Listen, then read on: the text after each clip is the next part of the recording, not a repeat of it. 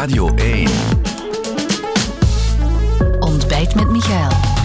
Een ontbijt, dat kan u wel gebruiken. Ziek, want ik zie zelfs eten, meneer eh, De Wever. Voor een weekend dat weekend als geen ander wordt, vermoed ik. Ik heb er zo nog wel gekend hoor in de politiek. Weekends zoals er geen andere zijn. Je mag dat trouwens nooit zeggen, want maandag gaat ook de zon weer op. Dat is zo, maar uh, wat er dan uh, wel zal moeten liggen is dat stikstofakkoord, neem ik aan. Dat zou best zo zijn, want dat uh, gaat niet meer beter worden door er langer naar te kijken. Alles ligt op de tafel. het akkoord is eigenlijk vorig jaar gesloten. Dan moest de procedure worden afgewikkeld, openbaar onderzoek, de bezwaarschriften.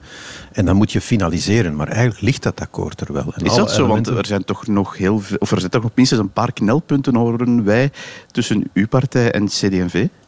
Ik denk enerzijds tussen mijn partij, VLD, en de CD&V, waarbij, uh, en dat begrijp ik ook, naarmate die boerenstand uh, uiteraard zenuwachtig wordt over het akkoord dat komt, ook al hebben zij dat denk ik absoluut nodig, het meest van allemaal, om nog vergunningen te kunnen krijgen dat er wel wat koudwatervrees is gegroeid. En dat uh, ja, uh, het wel wat staatsmanschap verricht op dit moment om eigenlijk over de Rubicon te gaan en, en, en aan die uh, boerenstand en aan de hele samenleving te zeggen dit akkoord niet sluiten is het allerslechtste dat u kan overkomen, dus het moet nu wel gebeuren. Staatsmanschap van uw partij of van CD&V, zegt u nu? Ik denk dat het nu een collectieve oefening in staatsmanschap is om te zeggen, kijk, wij hebben een stikstofprobleem, Stikstof, je ziet dat niet, je ruikt dat niet. Dus voor vele mensen is dat, waar gaat het eigenlijk over? Maar wij hebben stikstofdisposities in onze natuurgebieden die zeer slecht zijn. Je kan dan beginnen jammeren, ja, maar die natuurgebieden zijn niet allemaal logisch vastgelegd in het begin van de eeuw. En is die Europese regelgeving altijd wel even logisch? Dat is allemaal goed en wel, maar dat zal niet veranderen. Rechtbanken beginnen vonnissen uit te spreken. In Nederland hebben we gezien waar je dan uitkomt. Dat is een vergunningenstop. Dan kan de landbouw niks meer. Maar dan kan ook de rest van de samenleving niks meer. Ook de industrie niks meer, de wegenbouw niks meer, op de duur de huizenbouw niks meer. Dat is geen spookbeeld. In Nederland is men daar wij mogen het nooit zover laten komen, maar dan moeten we nu handelen. Ja, natuurlijk een van de argumenten die dan op de tafel ligt uh, bij landbouwers, ik neem aan ook bij CD&V, is dan waarom worden landbouwers dan strenger bekeken dan de industrie? Omdat de toestand niet gelijk is en je kan die dus ook gelijk niet behandelen. Ik denk zelfs dat dat juridisch onmogelijk is. Dus dat dat naar juristen... elkaar toekomt in het nieuwe akkoord is ook geen optie? Dat kan zeker naar elkaar toegroeien naarmate dat stikstofprobleem opgelost is. Uh, voor mij hoeft een boer en een industrieel niet apart behandeld te worden, maar de bittere realiteit is dat 79% van het stikstofprobleem op dit moment bij de landbouw zit en maar enkele procenten bij de industrie.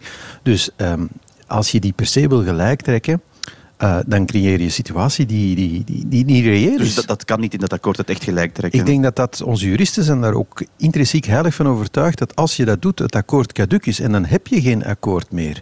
Je kan natuurlijk van alles beginnen toegeven aan iedereen, uh, om er goed uit te komen. Maar als dan een paar maanden later blijkt dat het geen stand houdt, dan moet je van voor af aan beginnen.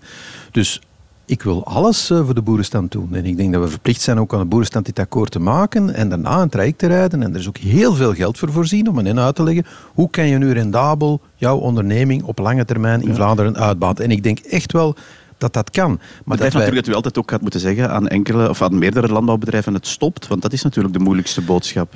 Wel, de waarheid waar we niet gaan aan ontsnappen is dat uh, Vlaanderen nu niet geschikt is om de grote veestapel van Noordwest-Europa uh, te houden in het meest densbevolkte land. En dat wij daar in het verleden langmoedig zijn geweest, dit probleem te ver voor ons hebben uitgeduwd, halfslachtige oplossingen hebben aangenomen in Vlaanderen. Dat is een waarheid als een koe. Sorry voor de flauwe woordspeling. Dat de boer nu heel boos is en zegt, ja maar ik heb ook van mijn middenveldorganisatie altijd de raad gekregen, opschalen, nog meer, meer productie.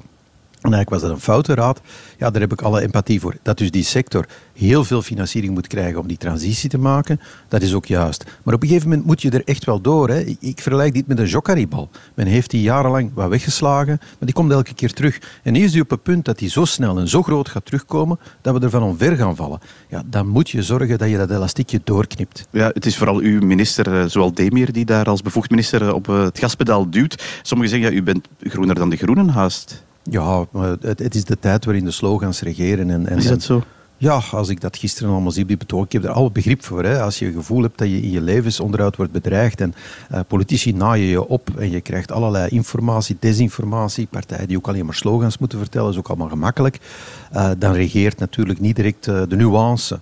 maar het feit is aan het einde van de dag, je moet het oplossen. Punt. Als men nu echt denkt dat wij dit voor ons plezier doen, dat is zowel meer het stikstofprobleem, dat ze daar genoegen aan beleeft, dat wij dat leuk vinden, ja, dat men dan snel iets anders denkt. Hè. Maar op een gegeven moment moet je problemen voor de samenleving wel oplossen. Ik wil morgen niet aan iedereen, ik zeg het nog eens, niet alleen aan de boeren, maar aan iedereen gaan uitleggen Zoals in Nederland, je mag op de autostrade nog maar zoveel rijden, je kan je huis niet bouwen, je kan geen weg meer aanleggen, je kan geen investering meer aantrekken, je kan niks meer doen. Want we hebben het stikstofprobleem niet opgelost en elke rechter vernietigt elke vergunning. Daar gaan wij nu recht op af. Dus als je het nog eens wegdoet, besef dan dat je die verantwoordelijkheid neemt. Dus ik begrijp je ook, als er op het einde van dit weekend geen akkoord ligt, dan is er een feitelijk probleem? Ik stel nooit deadlines, want dat zijn eigenlijk... De minister-president wel, denk ik, want die heeft dat gezegd. Die eh, heeft gezegd dat hij het deze week wil oplossen en dat is vanuit het besef dat het nooit meer beter gaat worden. En dat er geen elementen meer zijn die nog aan het dossier kunnen worden toegevoegd. Met de beste creativiteit kan ik ook niks meer verzinnen. Er is een lijst van 13 knelpunten. Dat is een gesloten lijst. Ik wil gerust er nog iets aan toevoegen, maar zelfs de meest creatieve mensen kunnen niet meer verzinnen wat. De meeste van die knelpunten zijn opgelost. De moeilijkste die blijven over. We zijn in het hooggebergte van deze uh, tour, de, tour de Stikstof. Uh, we moeten nu de finish bereiken, want als je dat volgende week meesleept, ik, ik zou niet weten wat er dan beter of anders zou zijn. Dus het is, zou goed zijn dat men dit weekend, de komende dagen, uh, dit akkoord rondmaakt. U zegt staatsmanschap naar CD&V toe om daar in toe te komen in die twee laatste knelpunten? Ja, kijk, als je een akkoord maakt hè, met uh, Crocus vorig jaar en je communiceert daar ook over, hè, je moet dat persbericht van CD&V eens lezen, en je komt daar vandaag op terug, wel wetende dat je dat probleem toch moet oplossen, dan vind ik dat dat niet getuigt van staatsmanschap. Je moet dat oplossen. Als je als partij, misschien onder invloed van slechte peilingen, kan dat, kan dat aannemen, zenuwachtig wordt en op de duur verkrampt wordt en achter partijen lopen die alleen maar slogans moeten vertellen, denk ik dat je naar de zekerste weg zit van verlies. Maak dit akkoord niet. Wat ga je dan morgen aan de boeren vertellen? Dat het opgelost is? Nee. Dat ze hun vergunningen krijgen? Nee. Maar als je natuurlijk zo hoog inzet dat je alles moet binnenhalen, zal eender welk akkoord ook een ontgoocheling zijn. Voor je het weet zit je zelf in een catch-22 en kan je niet meer winnen. En ik denk dat je als partij op een gegeven moment staatsmanschap wil zeggen dat je dat soort psychologie durft overstijgen. Is er een politiek probleem binnen die Vlaamse regering als er eh, dit weekend of kort daarna geen, geen akkoord komt over die stikstof? Maar ik denk dat wel. Ik denk dat dat onvermijdelijk is. Die Vlaamse regering heeft eigenlijk het grootste deel van haar regeerakkoord uitgevoerd. Die heeft eigenlijk enorme akkoorden gemaakt rond onderwijs, rond fiscaliteit, woonfiscaliteit. Die heeft daar begroting op orde als enige entiteit in dit land. Lees het rapport van de SERF. Eigenlijk verdient hij wel goede punten. Maar ze krijgt ze niet in de perceptie, omdat natuurlijk dit soort geknoei overheerst in de perceptie. Het lijkt alsof dat hij niks kan. Terwijl je aan de andere kant een Vivaldi-regering hebt die effectief niks doet. Maar die, die Vlaamse regering... als ik de zin mag afmaken, die ons naar het faillissement brengt, krijgt de Vlaamse regering slechte perceptie, net omdat ze moeilijke problemen probeert op te lossen.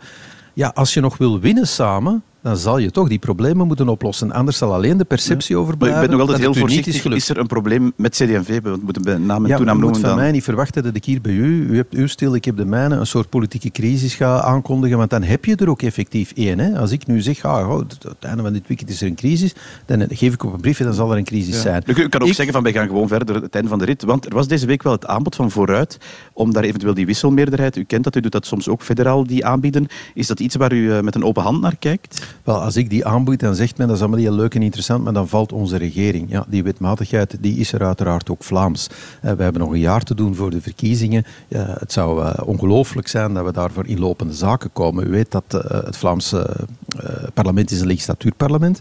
Een regering kan eigenlijk niet vallen. Hè? Dat is zo geconstrueerd. Daar kan je over discussiëren hoe het is. En wat mij wel opvalt is dat terwijl Vivaldi niks presteert en volgens de Nationale Bank gisteren nog eens in het rapport zegt ja, we gaan het faillissement, maar wacht even. ik kom tot de politiek dat daar partijen geen crisis durven maken, want die regering kan wel vallen, of ze kunnen er zelfs uitgebonjourd worden. Hè?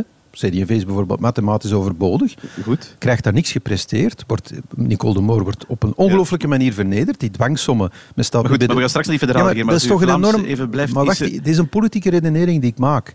Wat ik vaststel, hè, je moet daar nu dwangsommen betalen, de deurwaarde staat bij de premier, ongekende dieptepunten. Daar is geen enkele spanning dat die regering zou vallen of dat CD&V er zou uitstappen. Vlaams, waar ze er eigenlijk niet uit kunnen, daar moeten we tot het gaatje en tot het draadje gaan. Dat vind ik politiek eerlijk gezegd niet correct. Ik gaat, gaat dat sporen een... na laten volgen, de legislatuur? Ja, uh, dit is natuurlijk geen uh, happy place waar we nu zijn. Nu, in mijn politieke ervaring van 20 jaar is de beste manier om tot verzoening te komen een akkoord maken. Dat is als je door dat hooggebergte aan het fietsen bent, dan heb je soms wel goesting om je drinkenbus naar de kop van eh, de andere ploeg te smijten of een petje met iets in. Eh, maar eens dat je over de finish bent, dan zeg je ja, we hebben het toch maar weer gedaan. En dan kalmeren zo'n zaken. Ik heb de 20 jaar niet anders geweten, dus ik hoop dat we in die fase zitten dat we over die streep gaan rijden en dat er detente komt. En dan is er natuurlijk in de relatie tussen al... uw partij en CD&V niks gebeurd? Ja, er is wel iets gebeurd. Er is altijd iets gebeurd. Hè. Eh, dat, dat, dat, dat, dat kan je niet ontkennen. Hè. We hebben geen vrolijke dagen uh, die we samen met elkaar doormaken. Eh, er worden maar verklaringen afgelegd. Uh, partijen betogen tegen de eigen regering. Dat zijn allemaal ongeziene dingen. Ik associeer dat ook echt niet met, met, de CD&V die ik ken. Laat staan met de CVP van vroeger.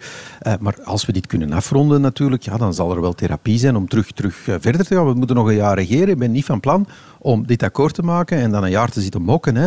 Uh, je moet volwassen zijn in de politiek en altijd verder doen. Ja, want dat is natuurlijk ook het beeld, voor we naar het federaal niveau gaan, waar u het absoluut wil over hebben, meneer De Wever, van die Vlaamse regering voor Vlaams nationalisten zoals u, het, het heilige goed, waar alles moet goed draaien, dat het idee moet uh, geven van hier werkt het wel ja, met alle respect, dat, dat beeld is er nu natuurlijk bepaald niet. Hè? Het beeld is er niet, maar de realiteit is er wel. Nogmaals, lees het rapport van de Nationale Bank, lees het rapport ja, van de cijfers zijn maar één aspect natuurlijk. Hè. Als, als ja, de dingen cijfers, draaien... De cijfers, dat moet ik toch aan u niet vertellen, meneer Van der Rogenboek. Ja, dat zijn wel een belangrijk Goed. aspect. Als je je huishouden okay. op orde hebt en je die kunt, moet je, losgelaten. je kunt aan je mensen zeggen, wij gaan niet failliet. Kinderopvang, gaan... onderwijs, er zijn heel maar veel... Er zijn altijd problemen in elke regering. De vraag is, worden die aangepakt? Komt er geld bij bij de kinderopvang? Ja. Stijgen de budgetten voor onderwijs? Ja. Worden daar juiste beslissingen genomen? Ja. Zijn de budgetten van welzijn gestegen? Ja. Gaan we toch nog naar een begrotingsoverschot? Ja.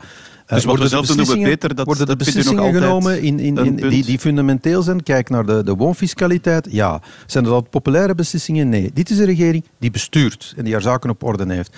Kijk nu toch eens naar het federaal niveau. Het is gemakkelijk hè, om gewoon de tekorten te laten oplopen en dan te zeggen, ja, wij zijn ja. goed bezig, ook al zeggen ze van niet. Ze doen gewoon niets. Ze kondigen allerlei ja, hervormingen er is deze week wel, het, ja, die fiscale hervorming, want die is er wel aangekondigd, die zijn heel concreet ook. Werken wordt meer beloond. Dat, dat is bijna uw programma, denk ik. Hè? Uh, de hoofdmoot uh, of de toon zit, uh, zit juist. alleen, ik ben altijd sceptisch als een minister een hervorming aankondigt in de pers en dan zegt ik ga ermee naar de regering, dan denk ik daar zal niet veel van komen. Als je eerst naar de pers gaat, dan weet je, ik ben wellicht kansloos. Wat natuurlijk ontbreekt, is een arbeidsmarkthervorming. Als je, moet een grote fiscale hervorming doen en werkenden moeten meer beloond worden. Werkenden worden nergens ter wereld meer belast als in dit land. Meer dan de helft van ons loon gaat onmiddellijk ja, naar de staat. Dat zat in dit plan wel uh, door die belastinghoogsom te verhogen. Dat is heel goed. Daar sta ik 100% achter. Maar je moet het gefinancierd krijgen. De financiering is uiteraard, zoals in Scandinavische landen, met meer dan 80% gaan werken. Dus een arbeidsmarkthervorming. We weten, de linkse partijen die gaan liever vissen, uh, die gaan dat nooit doen. Hè? Zegt mij het, nooit. Dus dat is een, een, een half plan en dat weet meneer Van Petegem ook. En dus is het niet gefinancierd en moet hij belastingen verhogen om, om het geld op binnen te krijgen. En dan zie je natuurlijk waar, waar de rekening valt. En die valt bij de ouderen. Dus meneer Medi zegt aan wij zijn de partij van de ouderen. En dan kom je met een plan. Werkenden, die krijgen dan wat meer netto. Maar de BTW gaat omhoog, dus het leven wordt duurder. Ouderen krijgen geen uh, beter, uh, beter inkomen, moeten wel die BTW betalen. Effectentax wordt verdubbeld, maar dat zit ook op pensioen ja. en Is dat iets waar u zich kan vinden trouwens? Dat, dat waar het vermogen zit, die effectentax is iets wat uw regering maar, destijds heeft ingevoerd. Om die te verhogen, is dat een aspect dat daar uh, kan deel van uitmaken? We hebben dat niet ingevoerd, want Grondwettelijk Hof heeft dat vernietigd. Ja, goed, goed, het, principe, het principe komt tot nu mijn grote opluchting, ja, moet ik zeggen. Maar dat ja, dat was een kleine prijs voor de taxshift, een symbolische prijs. Kan u zich daarin vinden, in dat principe nee, van vermogen? Nee, want, want, want uiteindelijk die effectentax, men zegt dat zijn de rijken die dat betalen. Nee, dat zijn ook pensioenfondsen, verzekeringsfondsen. Dat teert ook in op het aanvullend pensioen van ouderen. Dus ouderen die uh, al het moeilijk hebben nu, uh, door de levensduurte wordt het leven nog wat duurder. En de aanvullende appel voor de dorst, je hebt ook de inflatie, u schrijft er boeiende boeken over, hun vermogen smelt weg en wordt nu nog eens verder aangetast. Ja, dat is niet het plan van de Partij voor de Ouderen. Hè. Ook niet de partij van maar, de zelfstandigen, want er worden heel veel belastingsvoordelen geschrapt voor zelfstandigen, heel veel belastingen verhoogd voor KMO's en voor grote bedrijven. En dat klinkt allemaal heel populair, maar u weet heel goed, we hebben op dit moment door Vivaldi een acuut competitiviteitsprobleem in onze buurlanden. Het is enorm moeilijk, kan het u zeggen als burgemeester van Antwerpen, om nog te overtuigen hier te investeren, ja. hier. En dan moet je nu op dit moment geen belastingen gaan Maar die krijtlijnen, uh, die, die stoppen natuurlijk waarschijnlijk niet na deze legislatuur. Als u volgende keer mee zit te onderhandelen, die krijtlijnen van deze fiscale blauwdruk die uh, meneer Van Petegem op tafel legt, kan dat dienen als, als uh, een basis? Ik denk dat meneer Van Petegem een bekwaam man is. Ik denk dat hij niks gedaan gaat krijgen, net zoals de andere CD&V-excellenties. Maar, maar, is het een blauwdruk? Mevrouw De Moor die wordt totaal vernederd. Uh, een blauwdruk zou ik het niet noemen. Het is eigenlijk een half plan. Leg daar een arbeidsmarkthervorming naast, waarbij je de werkloosheid gaat beperken in de tijd, uh, de participatiegraad gaat verhogen. Het is veel te gemakkelijk in dit land om niet te werken thuis te zitten. Er worden veel te veel uh, uitkeringen gegeven. Het verschil tussen uitkeringen en werken is veel te laag. Vul dat aan. En dan komen we tot iets waar we zeggen, daar gaan wij een akkoord over maken. En tussen de Vlaamse partijen denk ik dat dat echt wel gaat lukken. Deze week, meneer De Wever, uh, allemaal overschaduwd natuurlijk door wat er in de Kamer van Volksvertegenwoordigers uh, naar boven kwam. Dat uh, extra op het uh, toch wel mhm. zeer hoge pensioen, ja, u bent al een beetje aan het blazen ziek, van onder meer twee oud-Kamervoorzitters, eentje van uw partij. Ja, het is verbijsterend. Hè? dus ik weet, toen ik begon was er in de politiek nog een cultuur van riante uitredingsvergoedingen. Alle partijen hebben daar ook van genoten. Ook partijen die nu heel hard roepen. Ook extreme partijen trouwens. Ik, ik, ik snap niet dat die geen schaamte hebben om nu te roepen. Je moet maar eens kijken wat er vroeger normaal was en wat voor soort bedragen. Maar nu gaat het echt over, over die twee kamers. Ja, maar er is dus blijkbaar een stelsel uit dat verleden in de duik overgebleven. Dat is uh, gemaakt toen ik nog uh, aan de universiteit les gaf, toen de NVA zelfs nog niet bestond. Uh, dat is in 2003 onder de Cro Rianter gemaakt en die geniet ervan. Dat heeft natuurlijk een heel kwalijke geur. En ook een van mijn mensen geniet daar nu van. Ik neem aan als u morgen 2000 of 3000 euro extra krijgt, bruto, dat u ook niet gaat klagen als de fiscus niks zegt, de diensten zeggen niks, het rekenhof zegt niks. Het wordt elke keer goedgekeurd in de begroting. Dan zal u ook zeggen, dank u wel.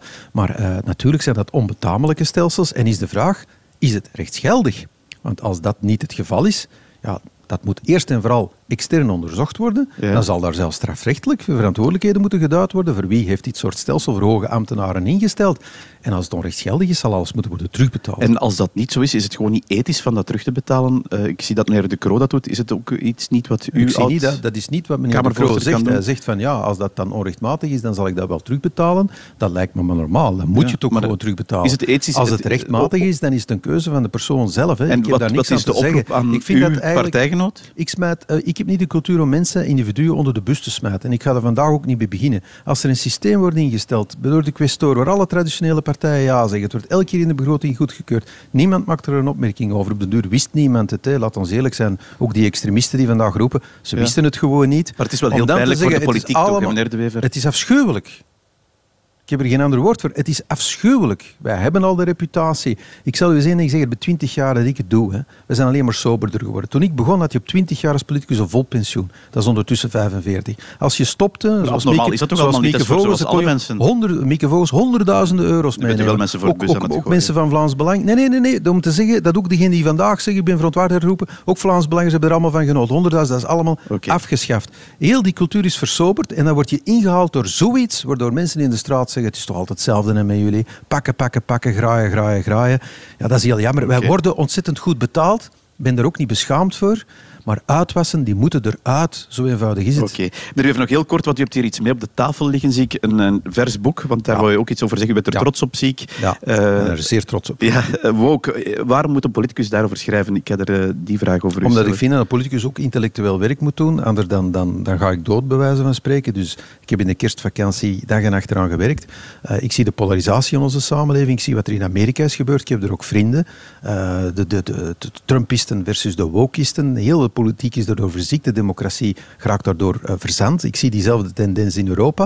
Ik zie dat men altijd wijst naar extreem rechts en Trump. Die analyse maakt men. Maar it takes two to tango. In de polarisatie is er ook een andere partner. Die intellectuele elite die ook ziet, ziekt erin. En dus ik vond dat die analyse mocht gemaakt worden. En ik miste vooral een analyse. Heel veel anekdotiek, maar weinig analyse. Ik zeg, het is analyse, is het iets waar, want u bent beleidsmaker ook natuurlijk in de eerste plaats, politicus.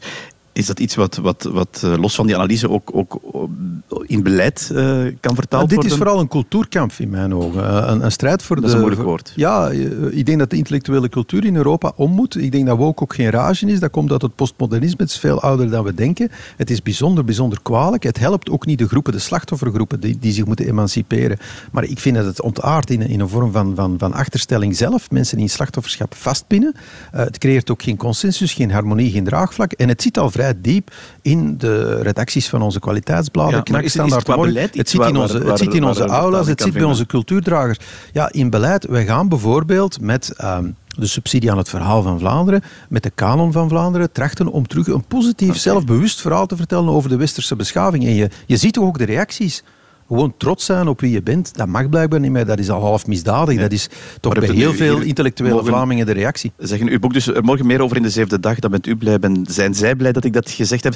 Uh, en bij deze dus afwachten of er dat akkoord zal komen uh, tussen dit en uh, morgenavond. Want dat is het. kennen wel het boek lezen. als mensen dat zouden willen, ja, absoluut. Dank u wel, meneer De Wever, voor dit gesprek. Graag gedaan.